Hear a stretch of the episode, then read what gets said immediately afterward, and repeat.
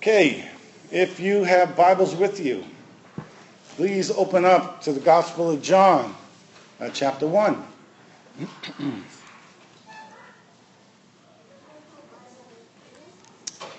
a little sore throat this morning. Okay, so two weeks ago I began a new series of messages based on the Gospel of John. I look around the room, was it? Nobody likes this section. Everybody wants to be on that side. That's a, so I'm going to be like a windshield wiper today. I'm going to be doing this as I preach. So we began a new series on the Gospel of John. Uh, we'll be working our way through it a bite at a time. Sometimes it'll be small bites. Sometimes it might be big bites. Uh, last week, um, I skipped over verses 6 through 8 in chapter 1, so we're going to take a look at those uh, today. So if you're open to John 1, please follow along as I read verses 6 uh, through 13. Let's see. There was a man sent from God whose name was John. He came as a witness to testify concerning that light, so that through him all might believe. He himself was not the light, he came only as a witness to the light. The true light that gives a light to everyone uh, was coming into the world. He was in the world, and though the world was made through him, the world did not recognize him. He came to that which was his own, but his own did not receive him. Yet to all who did receive him, to those who believed in his name, he gave the right to become children of God. Children born not of natural descent, nor of human decision, or of a husband's will, but born of God. So Lord, I thank you for your word, for the truth, the power that's in your word.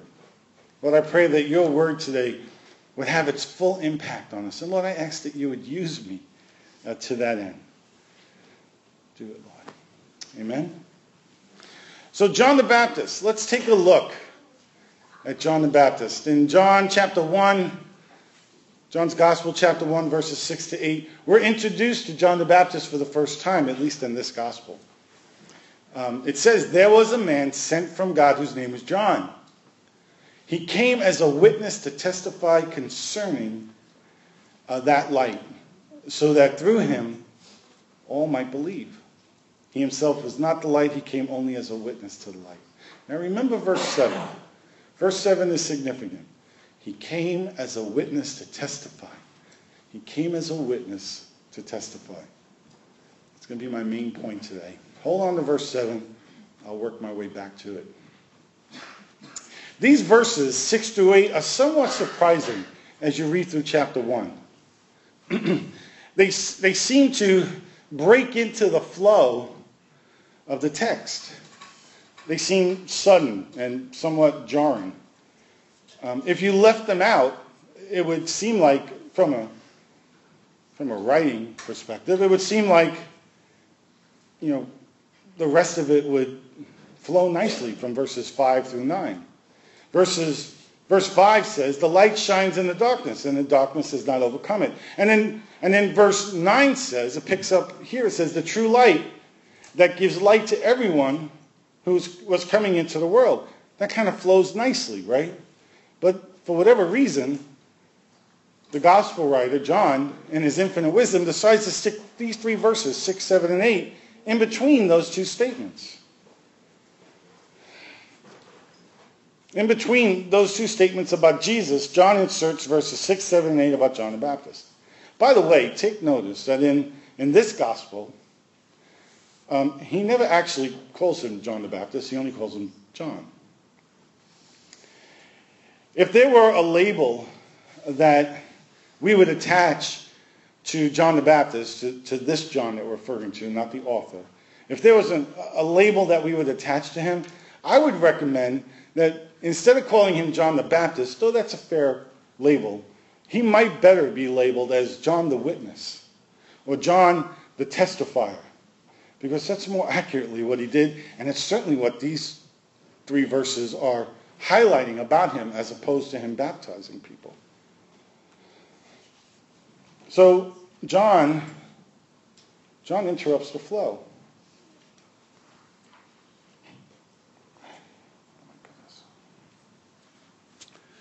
Look at verses 6 and 7. There was a man sent from God whose name was John. He came as a witness to testify. Why did he come? As a witness to testify concerning that light so that through him all might believe. In fact, 14 times in this gospel, the word witness is connected to John. John the, the testifier, John the witness, John the baptizer. And witness meaning one who testifies. And guess what? Further down in the same chapter, it happens again at verse 15. Just like out of nowhere, the gospel writer inserts verses 6, 7, and, and 8 in, in between and kind of interrupts the flow with, with this, the mention of this, this pivotal character, John the Baptist. He does it again at verse 15. He interrupts the flow again. I mean, in fact, it's so jarring that the New International Version, in, in printing it, actually puts parentheses around verse 15. It seems so, so jarring, so interrupting, so out of place. So verse 14 says, The Word became flesh and made his dwelling among us. We have seen his glory, the glory of the one and only Son who came from the Father full of grace and truth. And then verse 16 says, Out of his fullness, the fullness just referred to in verse 14, out of his fullness we have all received grace in place of grace already given. But verse 15, again in parentheses, interrupts those two verses that seem to flow so nicely together.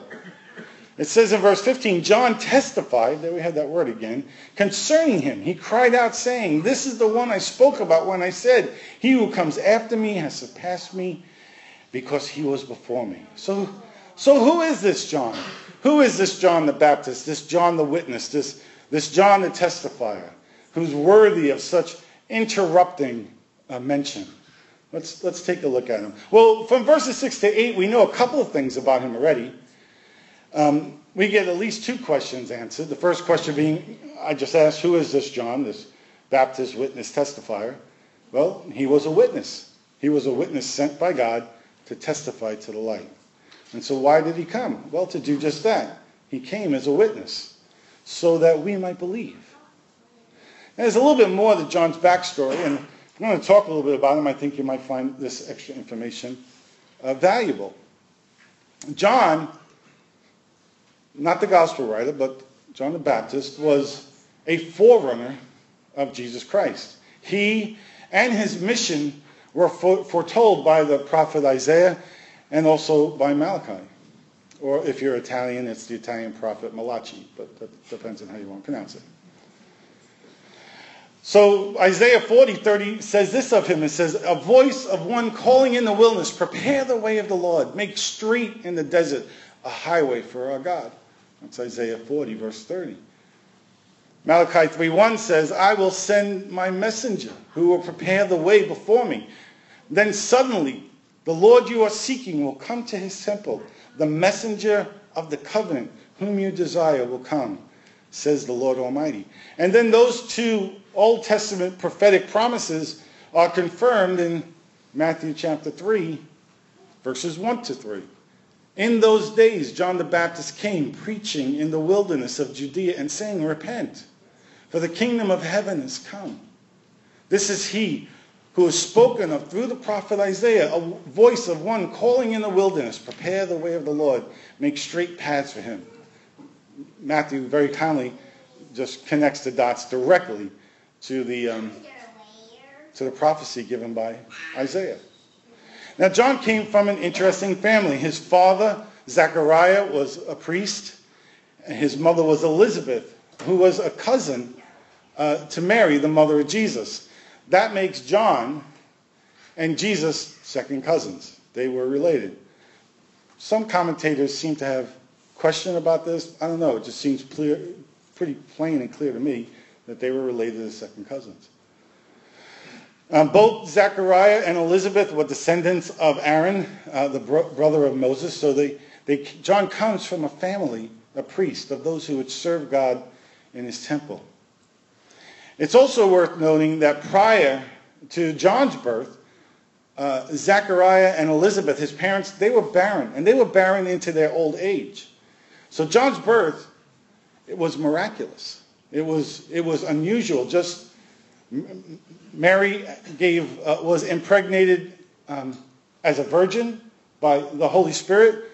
Well, her cousin Elizabeth also had uh, miraculous surroundings to, to her child's uh, conception as well. Let me, let me uh, read that account to you um, from Luke chapter 1, verses uh, 8 to 17. It speaks of John's miraculous birth and how it was also foretold uh, by an angelic visitation.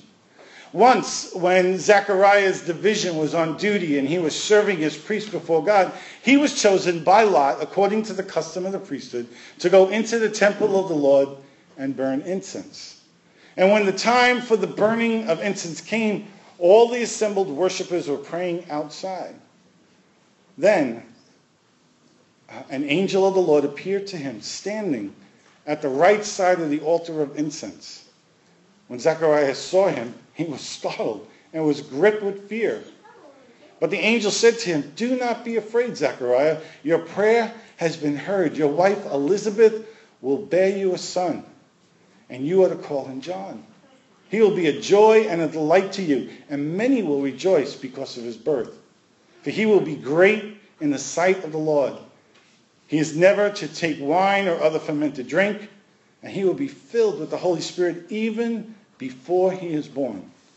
He will bring back many of the people to Israel, many of the people of Israel to the Lord their God.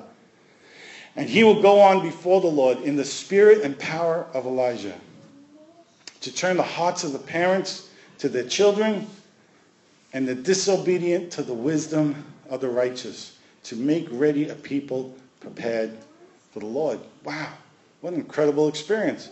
What an amazing amazing thing to happen to Zechariah. There's more to the story. I encourage you to read it in, in John chapter 1. But how cool to have the, the birth of your son in your old age when you're thinking, hey, it's too late. We can't, this is impossible for us.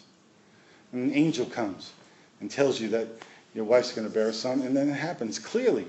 John's conception, the announcement of his birth, this is surrounded with a heavenly activity and with the miraculous. By supernatural decree, John's birth and his life purpose were set. He was to be a prophet. He was proclaiming the coming of the Messiah. Luke chapter 1 ends in verse 80 with this verse And the child grew and became strong in spirit, and he lived in the wilderness until he appeared publicly uh, to Israel.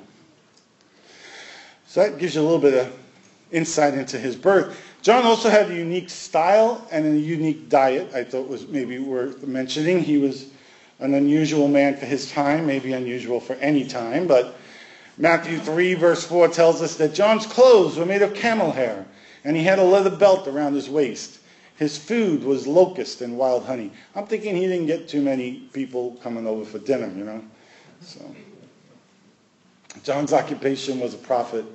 He was a Nazarite evangelist. And he spent his time preaching a baptism of repentance uh, for the forgiveness of sins. And just like Jesus, just like his second cousin Jesus, who would, who would be born just, just a few months after him, he too had a contentious relationship with the religious people of his day. Matthew 3, verses 5 to 12, 12 tells us a little bit about this, this conflicting, contentious relationship that he had Speaking of John the Baptist, it says, People went out to him from Jerusalem and all Judea and the whole region of the Jordan, confessing their sins. They were baptized by him in the Jordan River.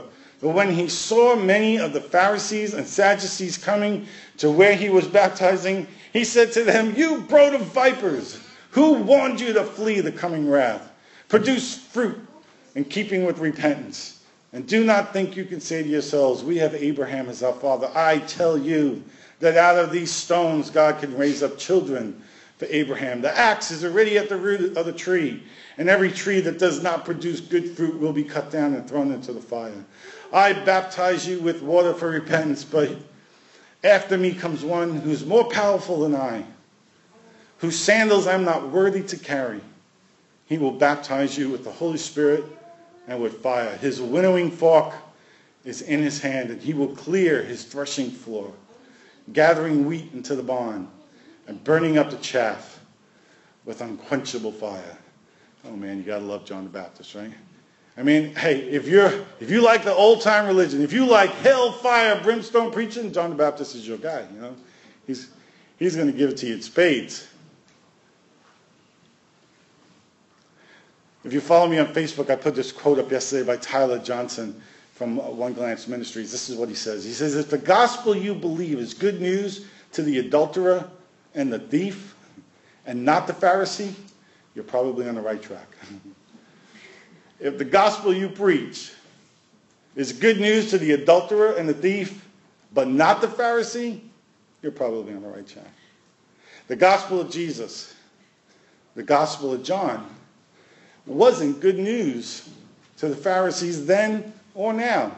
But the prostitutes, the drug addicts, the thieves, the adulterers, they loved it.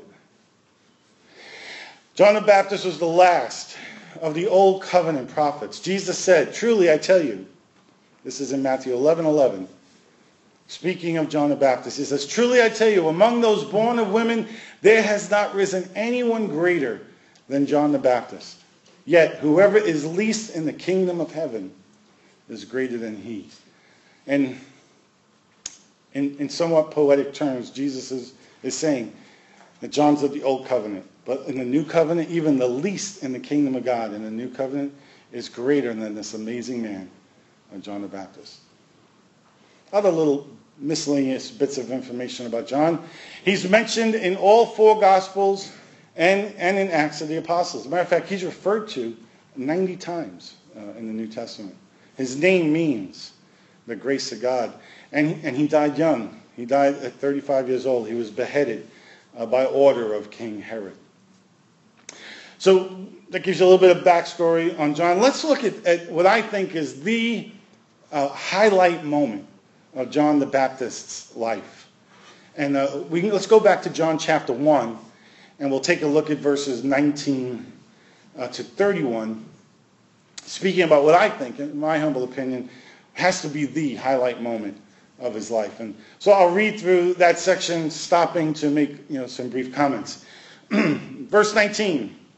Now, this was John's testimony. Okay, remember, he came as a witness to testify, right? Now, this was John's. Now, this was John's testimony when the Jewish leaders in Jerusalem sent priests and Levites to ask him uh, who he was. He did not fail to confess, but confessed freely. I am not the Messiah.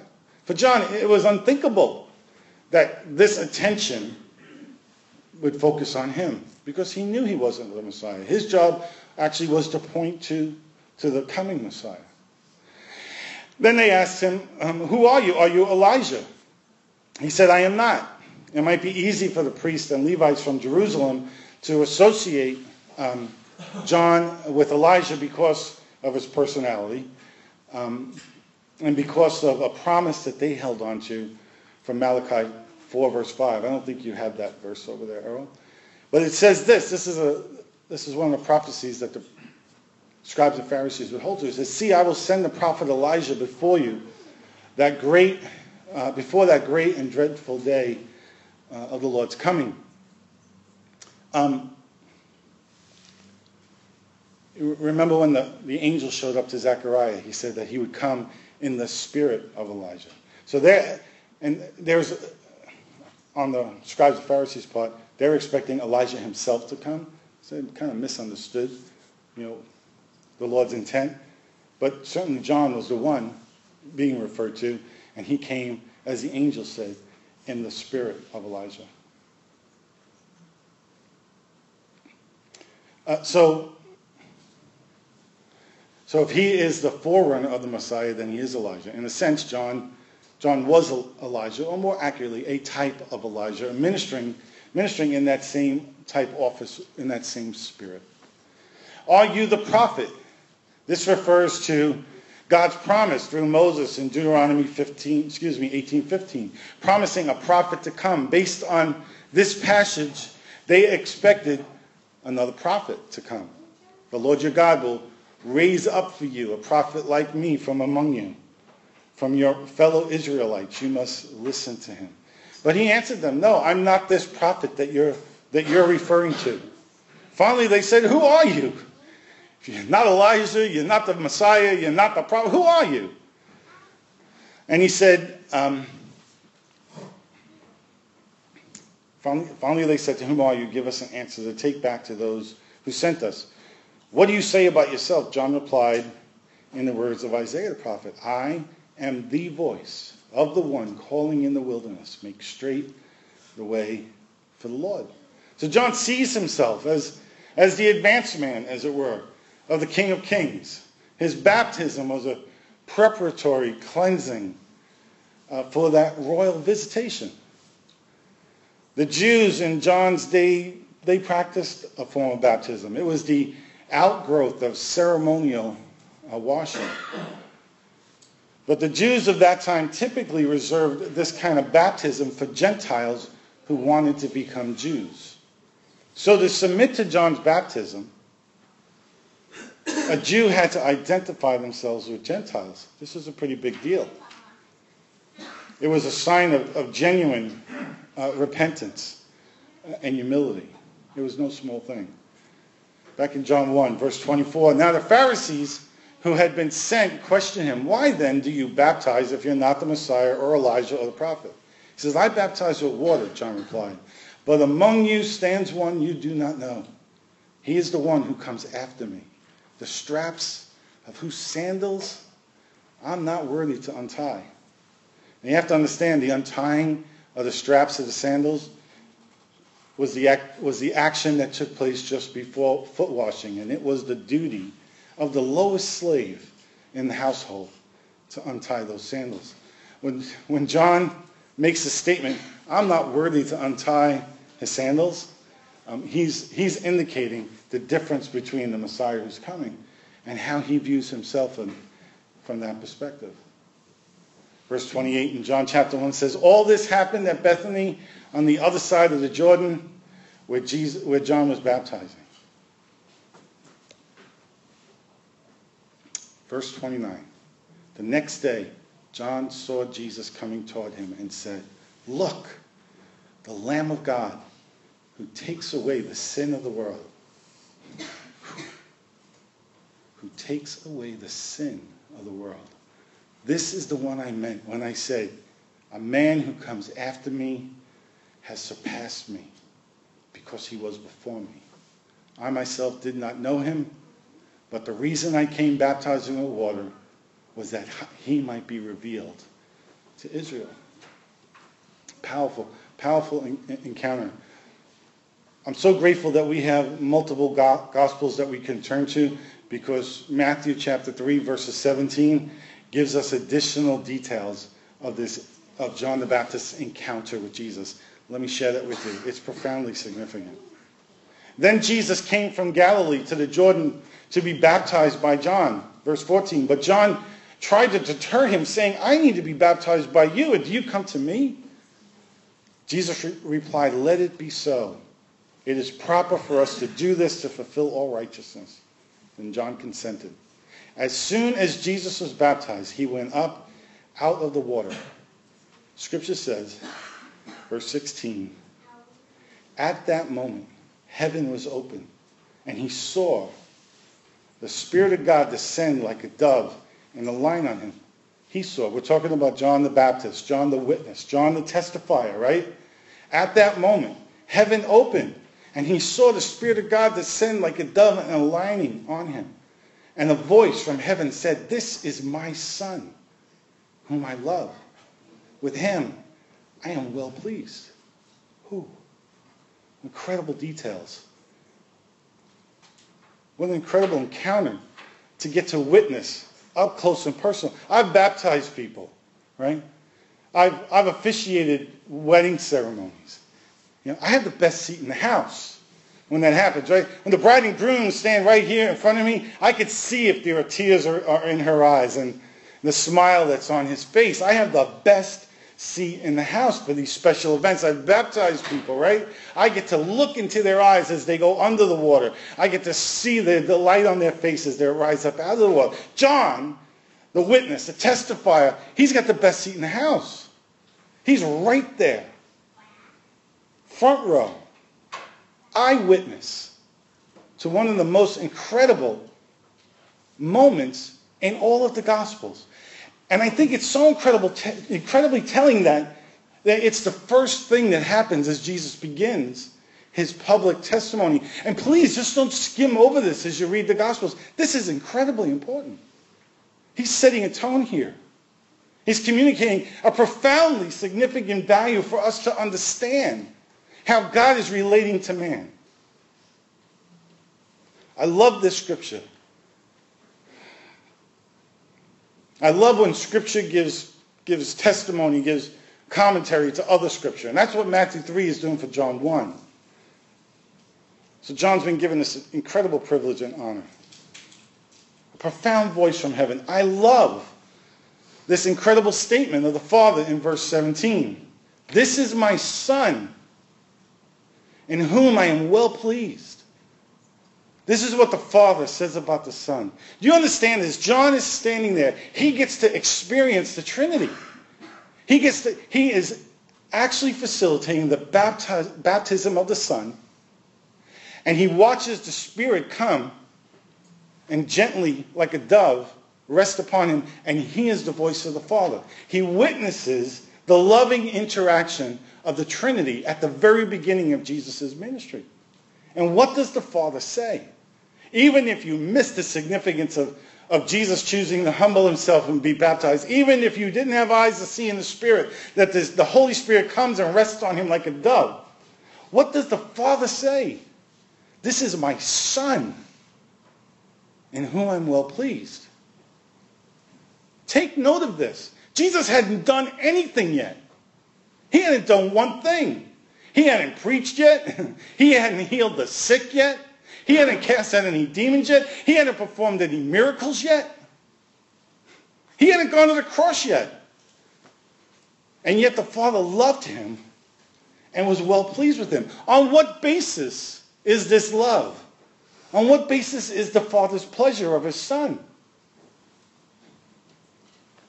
It's on the basis of relationship. And he makes it very clear in the statement This is my Son in whom I'm well pleased. You get he hadn't done anything yet, and the Father was pleased with him. Oh, this is my Son, with whom, whom I love, and with him I'm well pleased. The Father's pleasure is based upon relationship and not about performance. The Father's pleasure in the Son is based upon the relationship that they've always shared together. It's not based upon Jesus' performance. How can it be? He hadn't done any of the things he came to do yet. He hadn't done anything.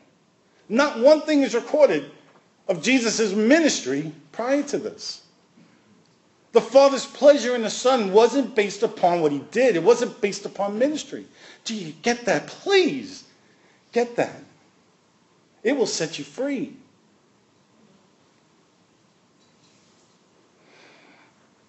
Because it was true of Jesus and it's true of you. The Father's pleasure and delight over you isn't based upon what you do. Is it based upon how many church meetings you go to or how many chapters of the Bible you read this week or how many hours you spent in prayer? Not that any of those things are bad things, but it's not the basis of his pleasure over you. He's pleased with you because you're his son or you're his daughter. That's why he's pleased with you. It's the basis of relationship.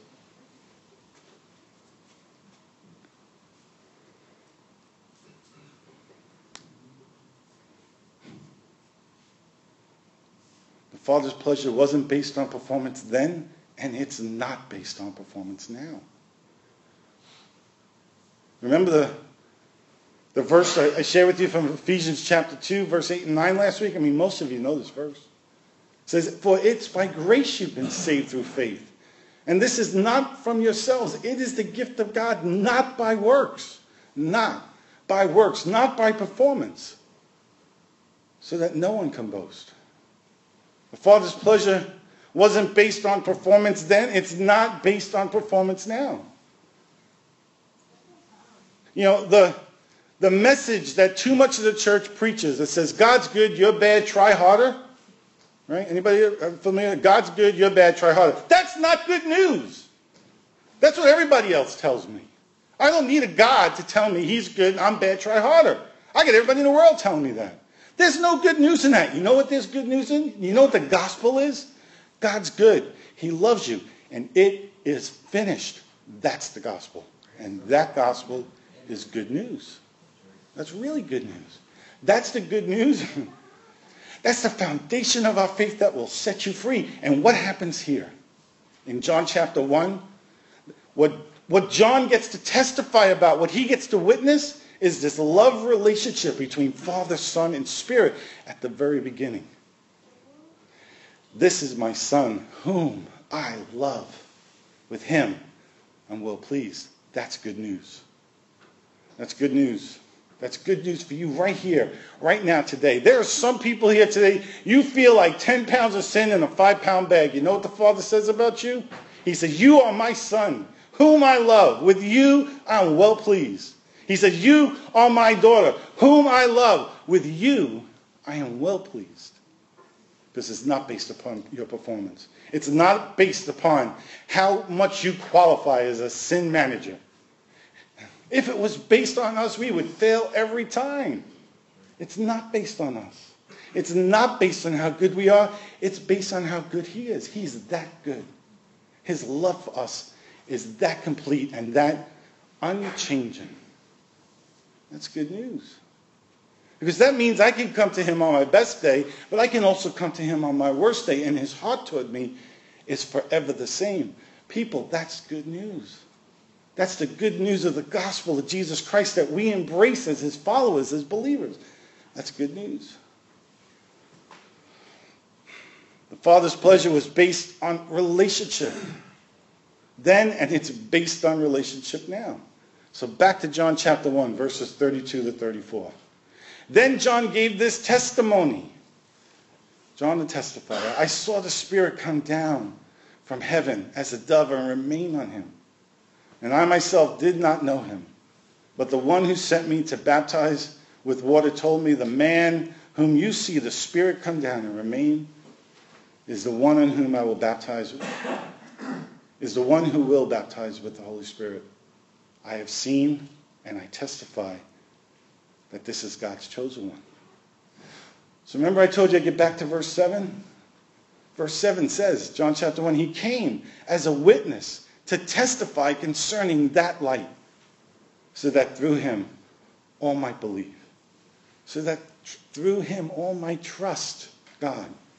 John the Baptist, John the witness, John the testifier, the earthly witness to the fact that the Word who became flesh and dwells among us is this Jesus, whom he had the privilege to baptize and on whom he saw the Spirit descend like a dove. And not only that, he testifies to, he witnesses the relationship shared among the Trinity. The Spirit depending, the Spirit descending upon the Son as the Father declares his love and his pleasure. That's John's testimony. That's his witness. The love the Trinity has for one another, the relationship they share. And its dramatic display. For those who have eyes to see and ears to hear, from the very beginning, of Jesus' public ministry.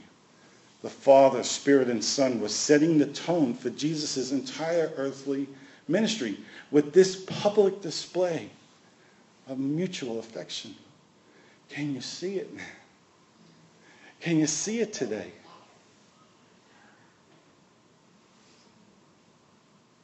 The word believe from verse 7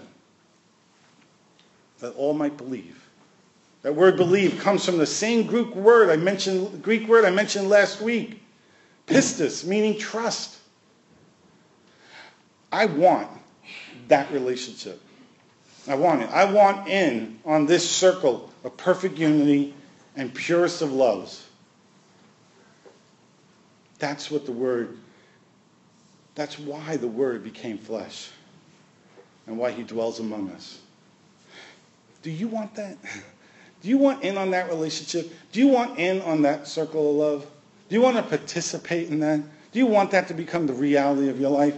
Do you want to be set free from a performance-based Christianity based upon your works and not God's works?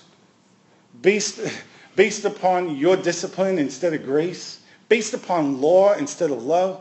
Do you, do you want in on that? I want in on that. I need that. Boy, I need that good, good, that good news. I desperately need that good, good news in my life. Look, I've been a Christian for 37 years. I've been a pastor for over 28 years. And with all that effort, with all that work that I put in, I still can't accomplish it. If that's the measure, even after a lifetime of work, it's not good enough. Ask Nadine. She'll tell you. But it's not about me. It's never been about how well I perform. It's always been about what he did. This is my beloved son. Can you hear? Can you hear the, the, the pride in the most positive way in the father's voice? I could imagine me saying, This is my son. This is my son in whom I'm well pleased. I love him. Wants the whole world to know.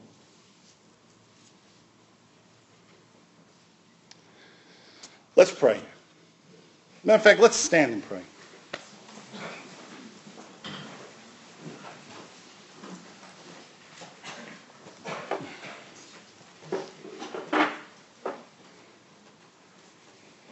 Who needs today? Who today needs their concept of Christianity or their relationship with God changed from a performance based to a relationship based? Do you need that? Anybody need that today? Anybody been doing this on performance based and you want it on relationship based instead? If that's you, then, then pray with me today. Father, we come before you in Jesus' name. Truly, we come before you. We come boldly before your throne of grace. In the name of Jesus. Because of who he is and, and what he done and the way that he's made for us, we come before you, O oh God. And Lord, we ask that you would give to us the fullness of the freedom that was won for us on Calvary's cross that we'd not live one second longer under the burden of works, under the burden of performance. That we'd not live another day, another hour, another minute under the burden of the law, of the religious rules and regulations of men. Lord, set us free into the full truth of the gospel. Lord, set us free today that we would live in the fullness of your love that's already perfect, that's already ours. Lord, I pray that we would know that you love us. Lord, I pray that today for every man, woman, and child here today, that you would reveal to us in a way that we recognize that it's you. Just how great your love for us is. Just how perfect your love is for us. Just how complete your love for us is, oh God. And that we be burdened no more. Not another day under the yoke of slavery. Not one more time. Do it, Lord. Lord, this is truly a God-sized thing. This is truly something only you can do, is, is change a human heart, is change the thinking in a human mind. Lord, I pray that you would reveal to us the loving relationship shared between Father, Son, and Spirit, and that we would enter into that perfect unity and that purest of love. Make it so, God. And we ask this in Jesus' name. Amen? Amen. Amen. Well, I love you guys. We love you too.